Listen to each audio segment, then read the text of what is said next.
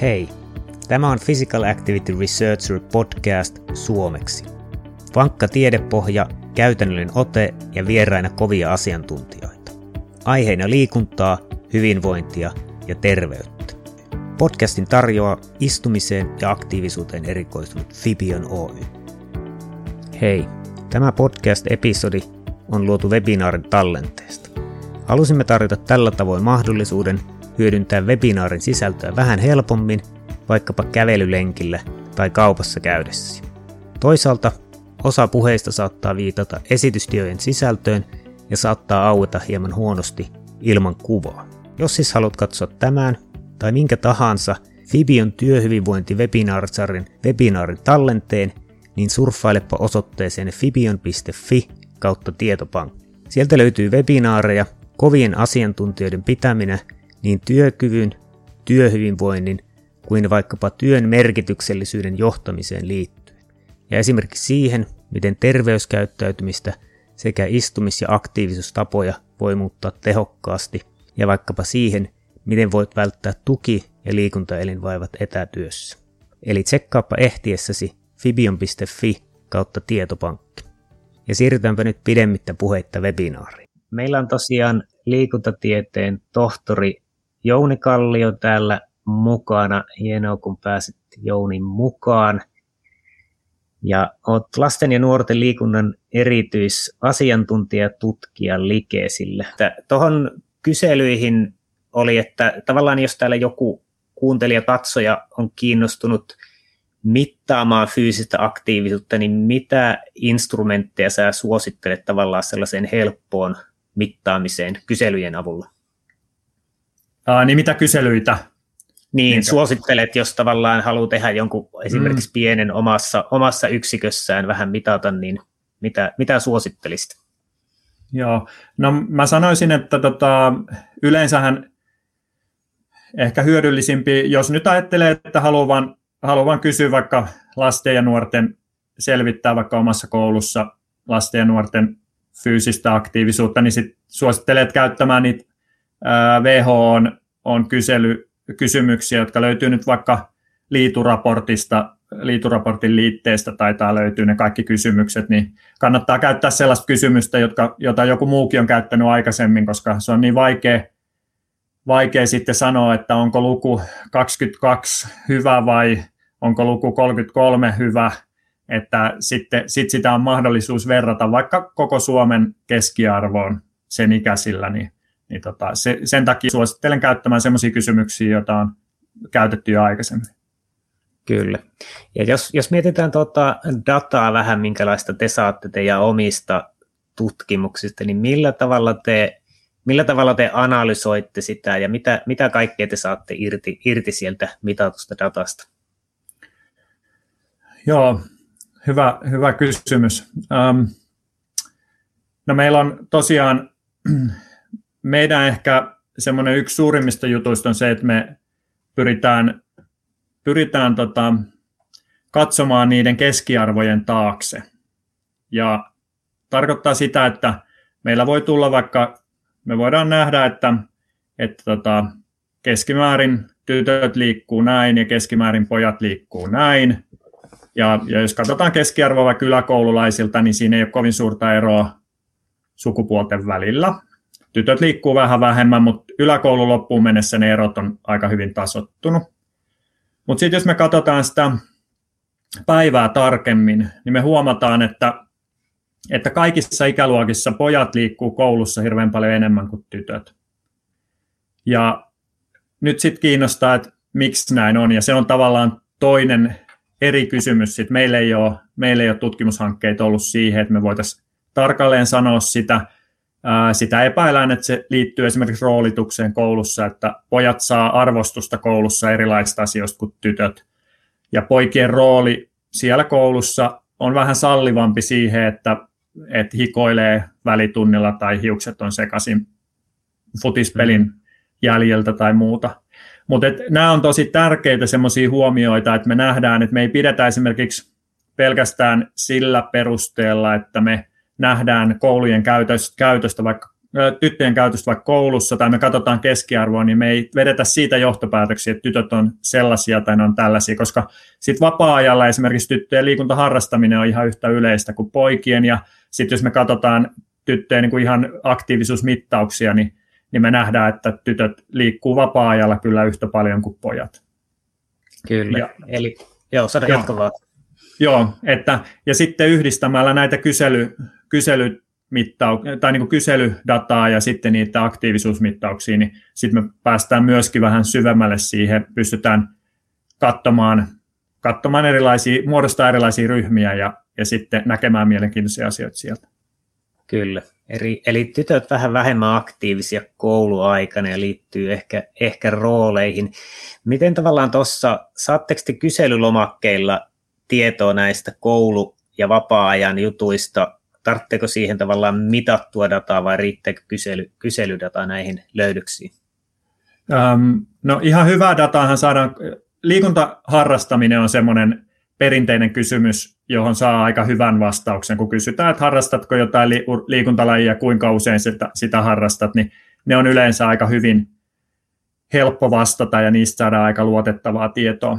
Mutta sitten sit se muu höntsäharrastaminen tai semmoinen epäsäännöllisempi, vaikka ihan kävelyt tai koiraulkoilutukset tai sitten muut kotijumpat, niin ne on, ne on sitten semmoisia, joihin kaikkein parhaiten saa sitten tietoa niillä mittareilla. Ja me tehdään niin, että me saadaan kouluista sitten koulujen lukujärjestykset, ja sitten kun meillä on lukujärjestykset, niin me voidaan katsoa, että koska se koulupäivä on päättynyt, koska se on alkanut, ja pystytään pätkiin sitten sillä lailla viikkoa, että meillä on kouluaika, sitten meillä on koulupäivänä vapaa-aika, ja sitten meillä on toisaalta viikonloput, niin sitten me pystytään ajallisesti katsoa, katsoa niitä. Kyllä, eli, eli vähän data-analyysiä siellä, että joutte, joutte tavallaan pätkimään koulupäivän pituuden mukaan. Kyllä, ei jouduta, vaan päästään. Päästä, joo. Täällä joskus tutkijana ollut henkilö kertoo, että tuntuu, niin. että joutuu, mutta tota, ehkä pääsee. Joo. joo. Ja tuota, tuohon tavallaan liikkuva kouluohjelmaan, niin monet ihmiset tosiaan näkee ne teidän outputit, teidän, teidän dokumentit, niin miten, miten te hyödynnätte tutkimusta, mittaamista, miten paljon siellä taustalla tehdään sitä työtä, mitä ehkä ihmiset ei, ei näe sitten? Joo, no se, se syy, miksi me tehdään näitä tutkimuksia, miksi, miksi meitä pyydetään näitä tutkimuksia tekemään, niin on, on tietenkin yksi on se, että ensimmäiseksi pitää osoittaa, että onko jollekin asialla. Et kun on tehty näitä valtakunnallisia mittauksia, tutkimuksia ja, ja sitten tämmöisiä tarkempia tota, mittauksia, niin sitten ollaan nähty, että lapset ja nuoret liikkuu liian vähän. Ja nähdään sitten toisaalta nähdään se, että kuinka paljon ne liikkuu koulussa ja näin poispäin. Eli, eli osoitetaan se tarve sinne rahoittajan puolelle. Sitten toisaalta on tosi tärkeää, että me voidaan osoittaa myös sitä tarvetta sinne kentälle. Eli vaikka nyt esimerkiksi niille opettajille. Me näytetään niille, että, että tämmöistä näin, näin paljon ne oppilaat istuu, näin, näin vähän ne liikkuu, tämmöistä tarvetta meillä olisi, ja sitten toisaalta me voidaan osoittaa niille niitä hyötyjä, joita niillä on. Tietenkin me tiedetään ne terveyshyödyt, mitkä liikunnasta on, mutta sitten meille on tosi tärkeää ollut myöskin osoittaa ja, ja kertoa kouluille niistä hyödyistä, mitä tulee siihen kouluviihtyvyyteen ja, ja nimenomaan oppimiseen. Ja ne hyödyt, niin niissäkin tärkeää on, että, että toisaalta me tiedetään, että liikunta aiheuttaa muutoksia niin kuin aivotasolla esimerkiksi, mikä on todella hyvä ja se on se pitkäkestoinen vaikutus, mutta se on sellainen asia, jota se luokaopettaja ei näe siinä arjessa, jos se rupeaa tauottamaan istumista tai se rupeaa ottaa toiminnallisia oppimismenetelmiä käyttöön. Ja sen takia on tärkeää, tärkeää tulee myös niitä hyötyjä, jotka on niin kutsusti akuutteja ja välittömiä hyötyjä. nähdään se, että se mielenkiinto pysyy pysyy sillä tunnilla, ei nukahdeta yläkoulussa tai lukiossa ja, ja tota, saadaan niitä. nyt meillä on esimerkiksi tällä viikolla käynnistymässä semmoinen tutkimus toisella asteella, missä me katsotaan istumismenetelmien vaikutuksia keskittymiseen ja, ja vireyteen lukion matikan tunneilla.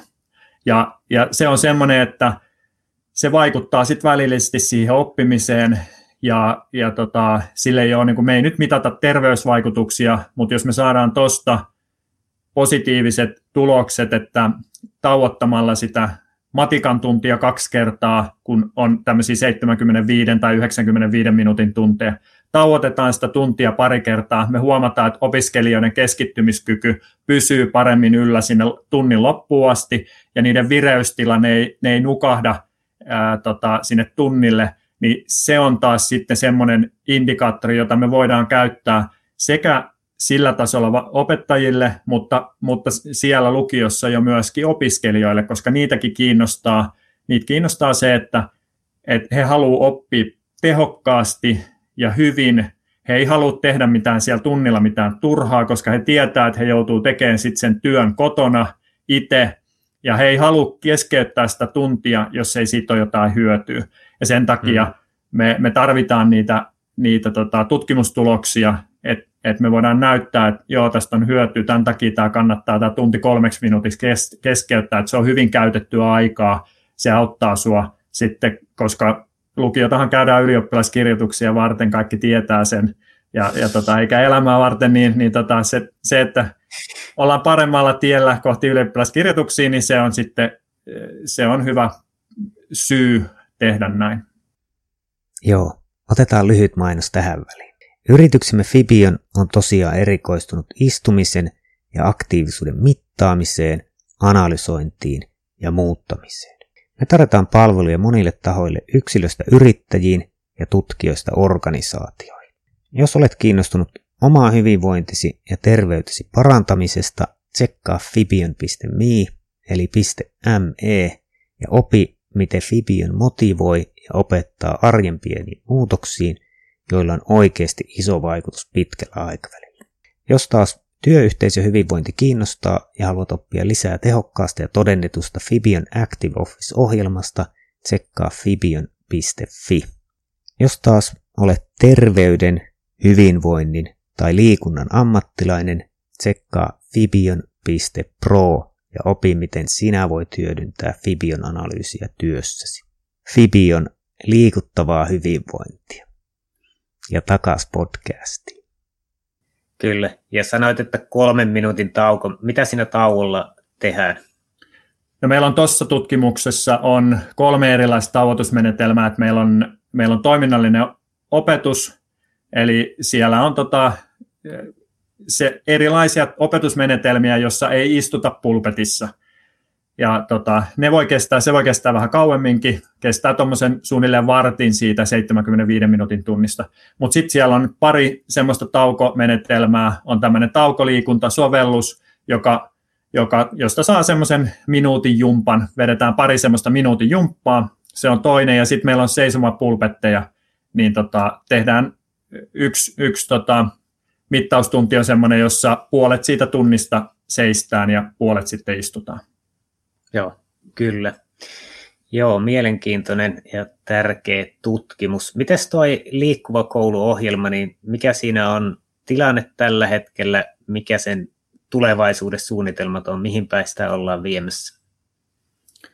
No, mä en ehkä ole se, se henkilö, joka liikkuva kouluohjelmaa tota, se ohjaa, että en osaa ihan tarkalleen sanoa kaikista suunnitelmista, mutta, mutta viime vuosina siis meidän suuri, suuri tota, juttu on ollut se, että se on laajennettu siitä peruskouluikäisistä toisaalta nuorempiin ja sitten toisaalta sinne toiselle asteelle asti. Ja että luodaan se, niin kuin sanoin siinä alussa, että luodaan se jatkumo sieltä, että opetellaan niitä sitä aktiivista elämäntapaa pienestä alkaen ja sitten kun se tulee peruskoulusta, niin se on toiselle asteelle tultaessa sitten jo tuttua ja sitten toivottavasti saadaan sieltä sitten se jatkumo sinne, sinne liikkuvaan aikuiseen saakka. Ja sitten meillä on tosiaan näitä tämmöisiä erityisohjelmia niin kuin fiksusti kouluun ja sitten sen tavallaan sisarohjelma fiksusti töihin, joka on sitten liikkuva aikuisen puolella. Että tällä lailla niin kuin tiettyjä sitten erityisosa-alueita myöskin tota, kannustetaan. Että, ää, tärkeä varmaan tosi tärkeä juttu on se, että miten se saadaan se, ne toimenpiteet siellä kouluilla vakiinnutettua sillä lailla, että nämä rahoitukset, jotka tulee sinne kouluille ja kunnille, niin ne on vain väliaikaisia, ne on semmoisia starttirahoja, joiden ta- avulla on ta- tarkoitus, että niillä saadaan se into ja kokeiltua uusia asioita ja huomattua semmoisia juttuja, jotka toimii, mutta ne ei ole sitten pysyvää rahaa, että sitten sit joko kunnan pitää löytää se rahoitus tai sitten pitää jotenkin saada se sinne rakenteisiin. Paljon semmoisia juttuja on kouluilla, mitä voi tehdä ihan ilmaiseksi, just vaikka nyt ajattelee sitä toiminnallista opetusta tai, tai istumisen tauottamista jollain taukojumpalla. YouTubesta löytyy jo paljon taukojumppavideoita tai, tai muita, niin, tai, tai se, että osallistetaan opiskelijat tekemään niitä taukojumppia ja tota, otetaan oppilaskunnat ja ää, tuutorointi, tuutorit otetaan tai, tai tota, mukaan ja opiskelijat tai oppilaat otetaan välkkävakseiksi tota, liikuntatuutoreiksi, niin, niin siellä, on, siellä on tosi paljon semmoisia juttuja, joita pystytään tekemään siinä vaiheessa, kun se rahoitus on myöskin niin kuin loppuu jo. Mutta se on, se on se tärkein, jotta se jatkuu. Kyllä, eli, eli paljon juttuja, mitä voi tehdä ilman rahaa ja nuorista, nuorista peruskouluikäisiä ja siitä vanhempia ja aikuisia. Onko teillä tarkoitus seurata niin samoja henkilöitä, kun ne siirtyy, siirtyy eri ikäisiksi, että mikä se on se tavallaan se kulttuuri ja tapojen merkitys, mitä opitaan? No me ei olla, meillä ei valitettavasti ole semmoista, se olisi kyllä mahtava, mahtava ja tota, niitä on tiettyjä semmoisia kohorttitutkimuksia, niin kuin tota, esimerkiksi laseri, tutkimus, jossa on katsottu ihan, ihan tota, tiettyjä ikäluokkia seurattu sitten lapsesta aikuisuuteen, että sieltä on saatu näitä tiettyjä tosi tärkeitä viestejä siitä, että miten ne lapsu, lapse, lapsuudessa ja nuoruudessa opitut tavat, miten ne kantaa sitten sinne aikuisuuteen. Ja nyt jopa, jopa ensimmäistä kertaa niin katsotaan sitä, että miten, miten se tota, siirtyy sitten jopa seuraavalle sukupolvelle, että, että nähdään sitäkin et tiedetään, tiedetään jo tutkimuksista, että todennäköisesti se esimerkiksi aktiivinen kulkeminen pyörällä ja kävellen niin on sellainen, että siinä tavallaan kun opettaa lapsensa, niin siinä ta- samalla jo aktivoi omia lapsenlapsiaan, että tota, kun näyttää omaa esimerkkiä, niin se menee tavallaan niin, että kun itse on aktiivinen ja kulkee aktiivisesti töihin, niin näyttää sillä esimerkkiä lapselleen, joka kantaa seuraavaan sukupolveen, että tässä niin kuin. Kyllä, pitkä, pitkäkantoisia vaikutuksia niin negatiivisessa kuin positiivisessa. Tota, et ole ehkä tämän asiantuntija, et ole ehkä tutkinut sitä, mutta miten näet tämän tavallaan etäopiskelun nyt tässä pandemia-aikana liikunnan ja paikallaolon kannalta? Tota, varmaan se vaihtelee tosi paljon, että ö, keski, keskimäärin mä sanoisin, että varmasti liikku, fyysinen aktiivisuus on vähentynyt ja siihen viittaa myöskin tämä tota, Mark, Kantamaan Markon tota, tekemä raportti, jossa verrattiin tota koronakevättä siihen, oliko edellinen, edeltävä kevät vai sitä edeltävä, ja, ja tota, nähtiin, että se kouluaika on kuitenkin niin aktivoiva jo pelkästään sen takia, että mennään kouluun, se koulumatka on tärkeä, ja sitten siellä koulussa on ne liikuntatunnit, jotka yleensä ehkä etäopiskelussa on vaikeampi saada pidettyä se intensiteetti sitä 45 minuuttia samalla lailla yllä, vaikka kuinka annetaan niitä tehtäviä, niin ne tehtävät saattaa olla, että ne sitten tehdään vähän nopeammin. Ja, ja sitten on se välitunti, että siellä se sosiaalinen porukka, sulla on se, sä meet 15 minuutiksi, vaikka ajatellaan noita alakoululaisia, ne menee 15 minuutiksi ulos, niillä on aina,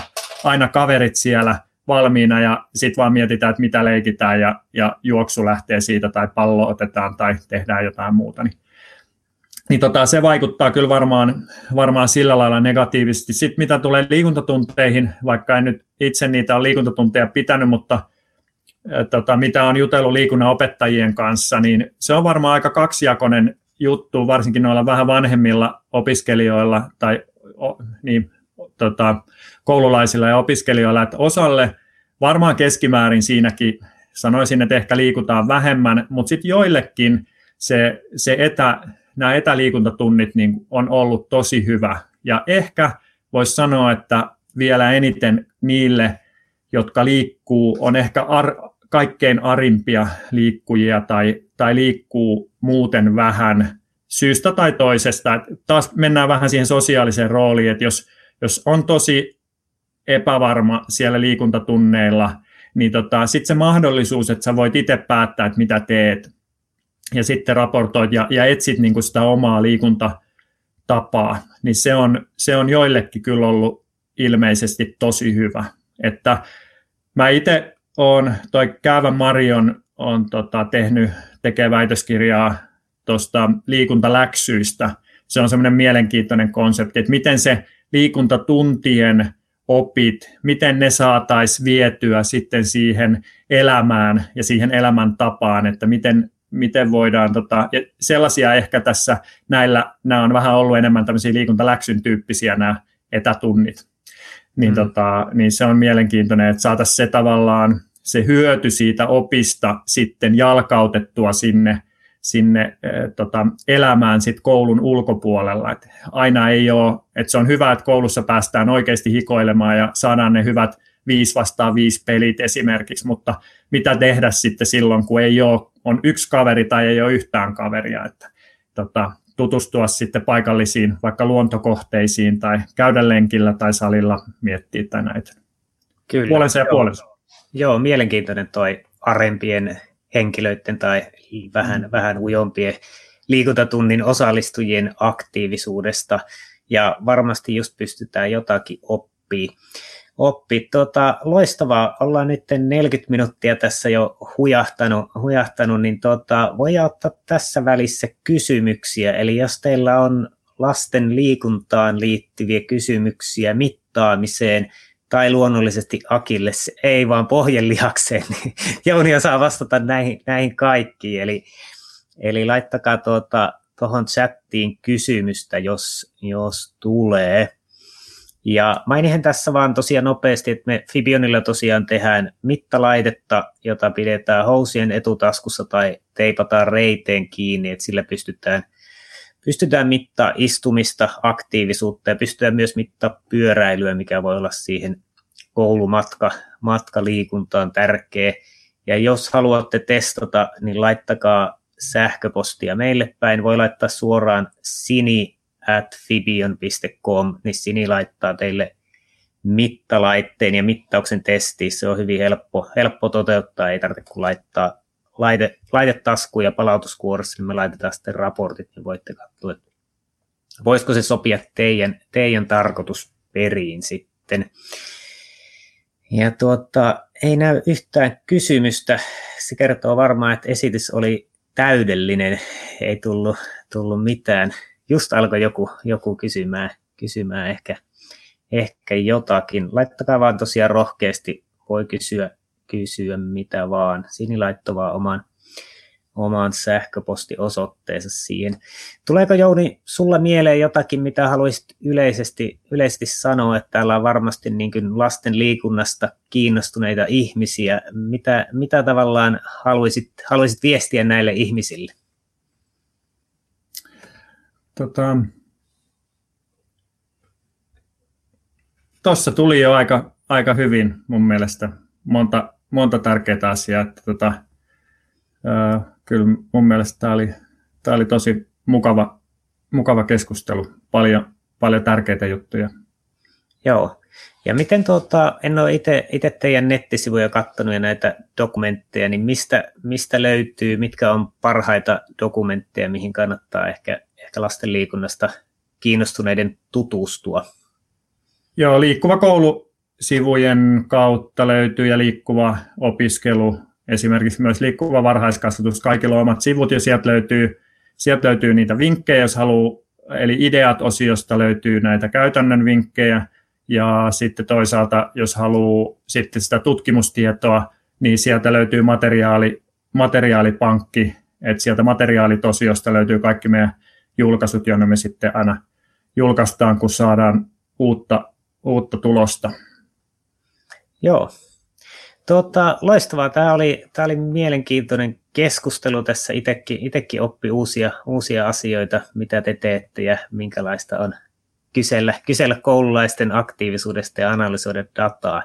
Tuota, kiitoksia vaan Jounille. Jounille. Mukava, kun pääsit, pääsit vieraaksi tähän webinaariin. Kiitos kutsusta ja oli tosi kiva juttu. Kiitoksia, kun kuuntelit Physical Activity Researcher podcastia. Jos tykkäsit kuulemastasi, niin täppää käyttämässäsi applikaatiossa tilaa kautta subscribe, niin et missaa uusia episodeja. Meillä on todella kovia vieraita tulossa, joten kannattaa kuunnella ehkä toistekin. Ja jos haluat vähän helppiä meitä, niin voit antaa arvostelun podcast-applikaatiossa, twiitata tästä podcastista tai vaikka vinkata kaverille. Kiitoksia ja ei muuta kuin loistavaa päivänjatkoa kaikille.